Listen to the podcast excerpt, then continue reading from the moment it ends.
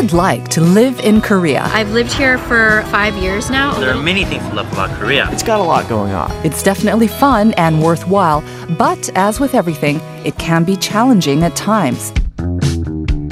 Confused by all the customs and regulations to follow?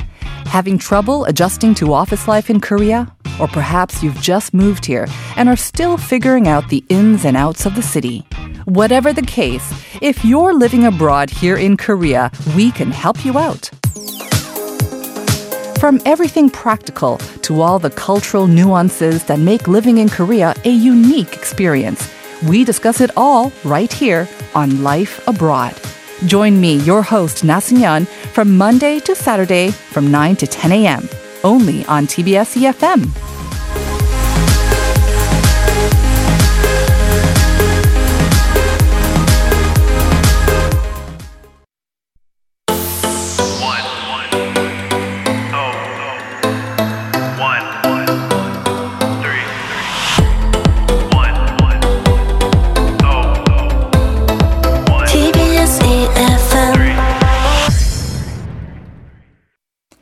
It's Saturday, October 19th. I'm Eunice Kim, and you're listening to Korea Factual. We bring you a roundup of news stories that broke and or developed over the past week. And coming up next, in the index, we'll take a closer look at the week's key business stories. Then we dive into our monthly features segment. Today, we will be taking a look at the latest round of Nobel Prizes in the sciences and the issues surrounding them. We'll be right back with more shortly. 당신이 잠들 때 온수는 깨어납니다.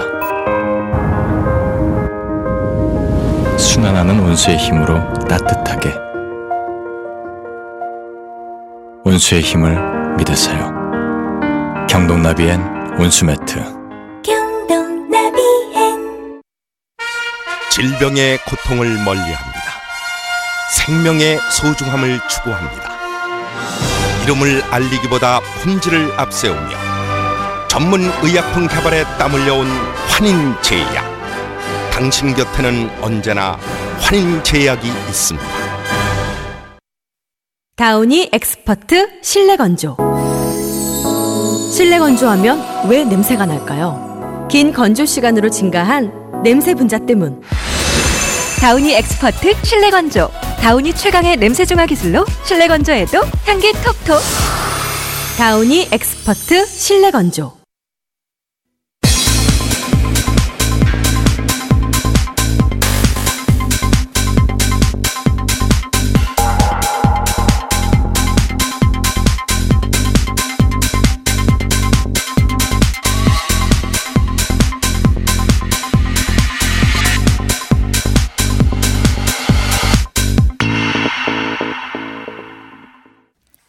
Welcome to the Index, where we get expert analysis on major economic and business related news out of Korea. And to help us digest those big economic issues, we are joined by our guest, Professor Yang Jun-seok, economics professor at the Catholic University of Korea. Good morning, Professor Yang. Good morning. All right, let's go ahead and begin this with this key rate revision. Wednesday, the Bank of Korea cut its key interest rate by a quarter percentage point to 1.25%, matching its historical low in two years.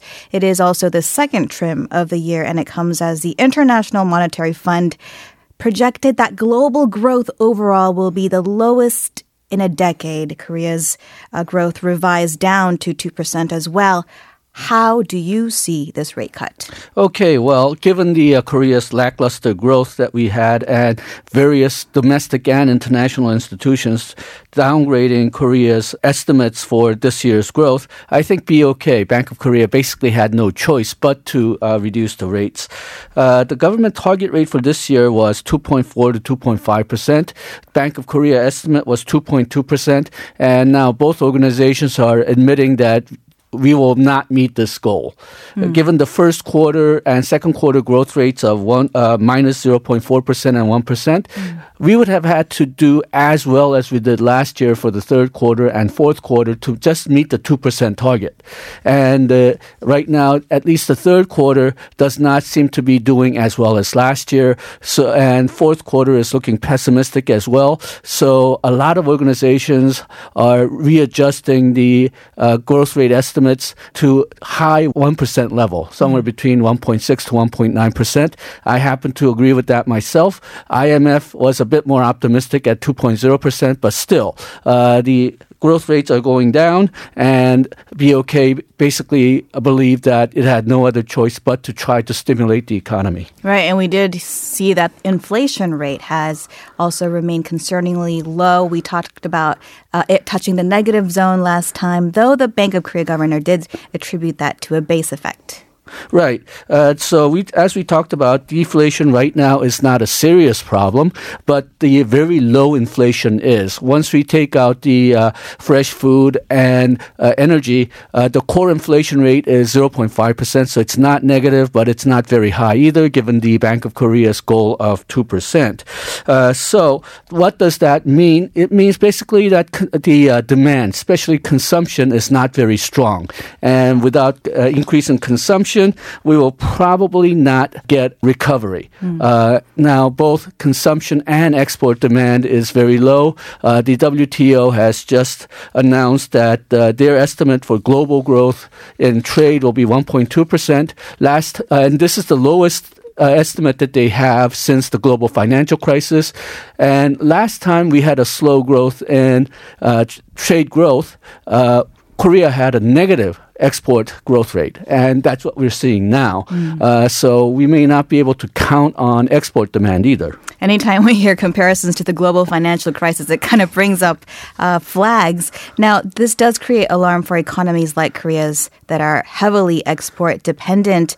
Uh, how did the government deal with lackluster global demand in the past? Okay, well, uh, the Bank of Korea has lowered its rates, uh, and the uh, government, the uh, executive branch usually increased government expenditures to try to uh, pump up demand. Problem is, both of those policies are not working well, especially after the global financial crisis. But the uh, situation is so bad that the Bank of Korea probably thought that uh, they had to do something. Mm-hmm. So, will the interest rate cut have much of an effect? I know why BOK uh, thought that they had to move, but right now it doesn't look like they're going to be uh, too much effect. Mm. Ever since about 2015, the uh, monetary policy seems to have lost a lot of power. And that's true not only in Korea, but other countries as well. And there's a lot of possible reasons that are being talked about right now by academics. Probably the uh, one that I think is most valid is that the interest rates are already too low. Mm. Uh, what you want to do with the interest rate is lower it so people will borrow more to invest or people will switch from savings to consumption to try to increase demand. Uh, but right now, the interest rate is so low that it's not really acting as a barrier to investment. Mm. Rather, what's acting as a barrier to investment is, well, if I borrow the money, even at a cheap interest rate, uh, will there be demand so that if I set up a factory and start making goods there, will people buy it? And right now, that's why, uh, because of the low demand, that's why the investments are not increasing. There's also some argument that so-called neutral rate of interest, uh, it may be lowered after the the global financial crisis. That neutral rate of interest is the interest rate we see during normal situations. And when that is lowered, uh, what uh, the uh, type of stimulation that you need to try to pick up the economy is lowered also. The uh, interest rate even though historically it's at a very low level, it may be still relatively too high to spark things. And then there's the high levels of corporate and household debt. Korea has a lot of problems with household debt, and there's also some recent reports saying that it may have some problems with corporate debt as well. Mm. Uh, U.S. also has similar problems because of the low interest rate. They have a very high level of corporate debt. So what's crucial now is that we make sure that the lower interest rate do not increase bad debt. Mm. Uh, if we inc- uh, if the uh, non-performing debt, bad debt is increased because because people with worse risk taking out more loans, then that will uh, do more harm than good. So government has government and Bank of Korea really have to watch out for this. And then in the case of Japan and perhaps Korea, people are not spending because they're worried about their retirement. Mm. Uh, if this is the problem, then lower interest rate actually makes things worse because people have to save more to try to get enough money for their retirement. So then why did the Bank of Korea lower their rates if it's not likely to have a big effect? Well, uh, as I said before, they probably thought that things are so bad now that they really don't have a choice. Mm. Uh, a lot of rec- organizations have been recommending fiscal policy, increase in government expenditure rather than uh, monetary policy, or if they do recommend monetary policy, then to be in a supplementary role to try to help the uh, government expenditure have more effect. But Korea has been trying to uh, get the uh, increase government expenditure. Korean uh, budget has increased a lot over the last few years. Problem is, it's not having enough bang for the buck. Uh, so uh, we may need to not only look at the amount of government expenditure, but what type of programs that are covered, what types of programs are being used to spend this money, and if it's not effective in increasing consumption, maybe it should the program should be changed. Mm, and on that note, President Moon Jae-in on Thursday did uh, convene this. Kind kind of emergency economy related uh, ministers meeting where he did affirm uh, that expansionary fiscal policy would continue. Is this a desirable approach? Oh, definitely. Uh, but as I mentioned before, some of the measures do not seem to be very effective, and that seems to be a lot of this government's, uh, this administration's pet projects, job creation programs, and uh, labor reforms programs that actually raise labor costs like minimum wage. I think we need to look at how these programs are being run whether they do actually have an effect in raising consumption. And if they don't, then we should spend our money in a better way. Mm, all right. Well, moving on to the U.S. China trade dispute. This is the overarching reason uh, for the weak export demand.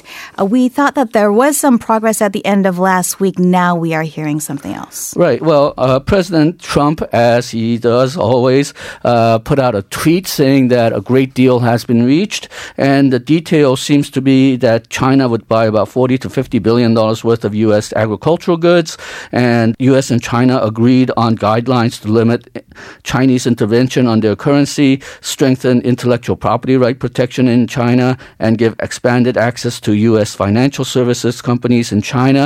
And in response, U.S. would delay the scheduled tariffs that were online for mid October. Uh, it would uh, it covered about 250 billion dollars worth of goods. It would have risen from 25 percent tariffs to 30 percent tariffs. And uh, President Trump was saying that this was a great achievement. Uh, so the uh, global stock market at the end of last week, uh, Friday uh, in the U.S. went up by one mm-hmm. uh, European markets went up a lot on Monday, uh, but then some of the uh, some cracks started showing. Right, there was this optimism, infusement of optimism, but what went wrong? Okay, well, first of all, the official China uh, news agencies said that there were great progress, but they did not acknowledge that there was an agreement. Mm-hmm. Uh, and then uh, the uh, some of the Chinese negotiators were start, uh, started to say that well, unless U.S. Uh, not only delays the tariffs but eliminates them altogether, they could not have an agreement. And then uh, Trump administration in the U.S. have been slow or reluctant in revealing the details of the agreement, the concrete details, and they've also say, said that things are not yet written up in a formal agreement. they have uh, they need about three to five weeks to write up the agreement. And remember, we remember from May uh, that, well, both sides agreed that there was an agreement, but then when they started writing it up, it fell apart. Oh. Uh, so, uh, and then some when you look at some of the details of what the uh, two sides supposedly agreed on, mm. uh, there's a lot less than there seemed to be uh, initially. Mm. agricultural goods, uh, China is in a state where they not only need American soybeans, but also they need a lot of American pork mm-hmm. because of the African swine disease. Uh, on IPR and financial services, a lot of that seems to be covered by the uh, foreign investment law that China passed early this year. And on currency intervention, the type of uh, items that Trump administration agreed on seems to be just transparency requirements, revealing data that uh, Currently is not. And uh, a lot of people are questioning whether that's enough to actually limit intervention in the currency market. But in addition, China doesn't really want to uh, weaken the renminbi at this point, in a lot of uh, Chinese watchers' opinions, because, well, uh, if Ch- uh, the China currency is weakened, then the domestic food prices, domestic living prices will rise, and that would actually act against Xi Jinping. Right. The devil is in the details, as they say, and certainly uh, this kind of zapped out some of that optimism in the in the markets, and the global stock market did reflect and, and correct a bit in the past week. So we will keep our eyes. Uh, you will keep your eye on on this story for us. Uh, but for now, Professor Young, thank you so much for your time. Thank you.